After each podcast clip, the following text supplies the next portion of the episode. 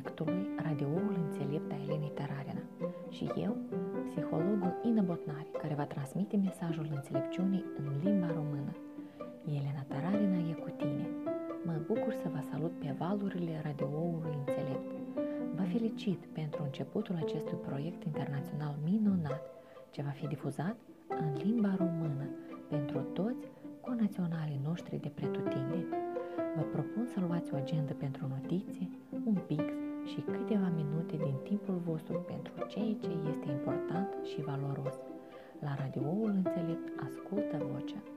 Astăzi vom vorbi despre un subiect care apare aproape la fiecare persoană care își stabilește anumite obiective și încearcă să obțină un rezultat. Astăzi vom încerca să înțelegem de ce oamenii nu obțin rezultate făcând multe lucruri importante, diferite și corecte. Subiectul primei emisiuni este De ce nu există rezultate? Printr-o singură frază se poate spune că nu există un anumit motiv care să explice cu exactitate absența tuturor rezultatelor din viața voastră. Și la fel, nu există niciun motiv care să garanteze întotdeauna rezultatul. Dar există o relație sigură dintre modul în care gândim, ceea ce facem ceea ce simțim și rezultatele pe care le obținem în viața noastră. Iar faptul că nu atât de repede apar rezultatul și nu atât de repede primim răspunsurile îngrijorează foarte mulți oameni. Poate că pe unii dintre voi această problemă i-a ocolit și acest lucru chiar e firesc. Poate că obții mereu rezultate pe care ți le dorești. Dacă da, scrie chiar vreau să te cunosc. Dar de obicei, oamenii sunt împărțiți în două grupuri. Primul grup, eu obțin niște rezultate, dar altele nu. Al doilea grup, practic nu obțin niciun rezultat. Da, se întâmplă așa, că oamenii obțin rezultate foarte repede, mai ales la început de cale, de proiect, de un job, când ochii ard, când există multă energie.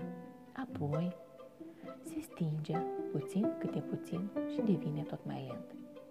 Totodată, încă mulți oameni se confruntă cu întrebarea cum să accelereze apariția rezultatelor și există oare vreo garanție că voi obține cu siguranță ceea ce îmi doresc. Și acum aș vrea să vă fac cunoștință cu unele lucruri sau să vă reamintesc de unele lucruri pe care poate le cunoașteți deja. Fiecare dintre noi știe zicala, ceea ce semeni, aceea vei culege. Și lumea noastră, din fericire, este aranjată în așa fel încât dacă un grădinar plantează castraveți în grădină, atunci el este absolut sigur că roada lui va fi exact castraveți. Am putea presupune că nu putem fi prea siguri dacă va fi roadă. Poate și altfel fi. Grădinarul plantează, însă roada, acest fapt nu ne garantează. Însă în grădineritul nostru mental, toate semințele încolțesc. Nu există așa situații prin care să facem ceva bun sau rău și aceasta să treacă pe lângă noi.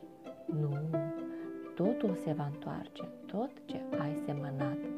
Și în același mod, dacă nu am creat nimic, nici o semință nu a fost așezată în pământ, atunci în mod natural nu va fi nicio roadă. Și atunci, ce determină puterea rezultatului? Puterea rezultatului depinde de mai mulți factori.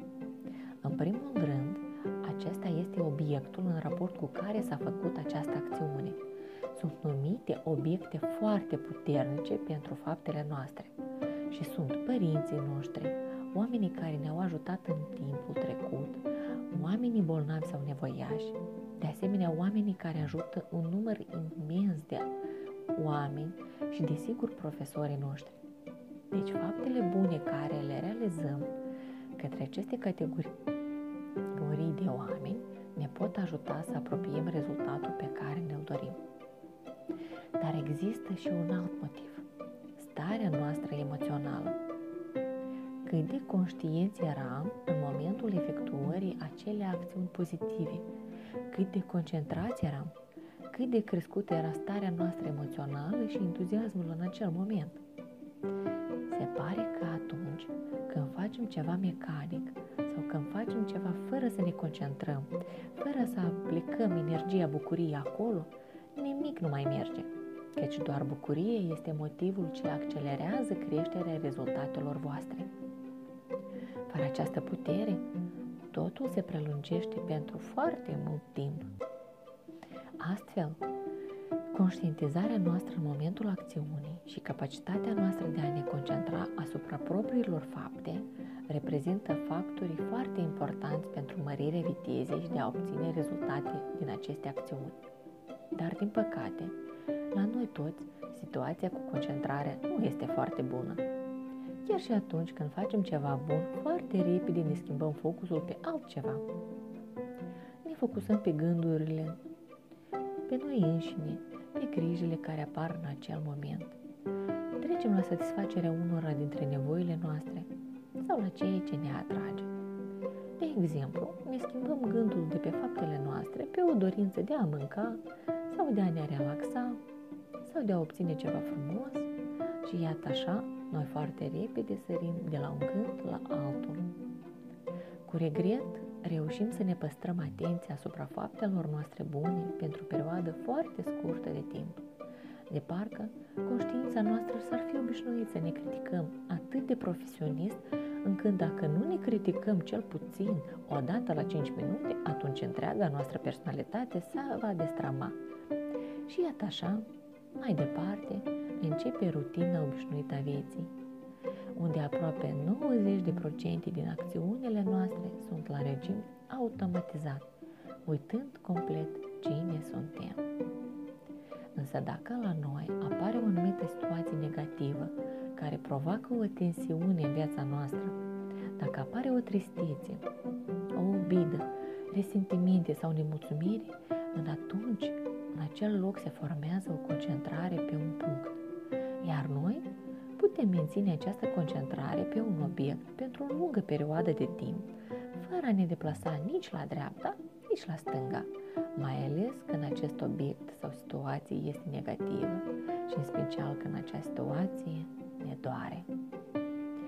De aceea este foarte important să înveți să ții focusul pe un singur punct pentru o perioadă lungă de timp, pentru a-ți menține concentrația asupra obiectelor pozitive, anume bucuria pentru aceste situații, numite obiecte puternice, este printre primele motive principale prin care noi obținem rezultate rapide. Și atunci, cum se poate de schimba situația?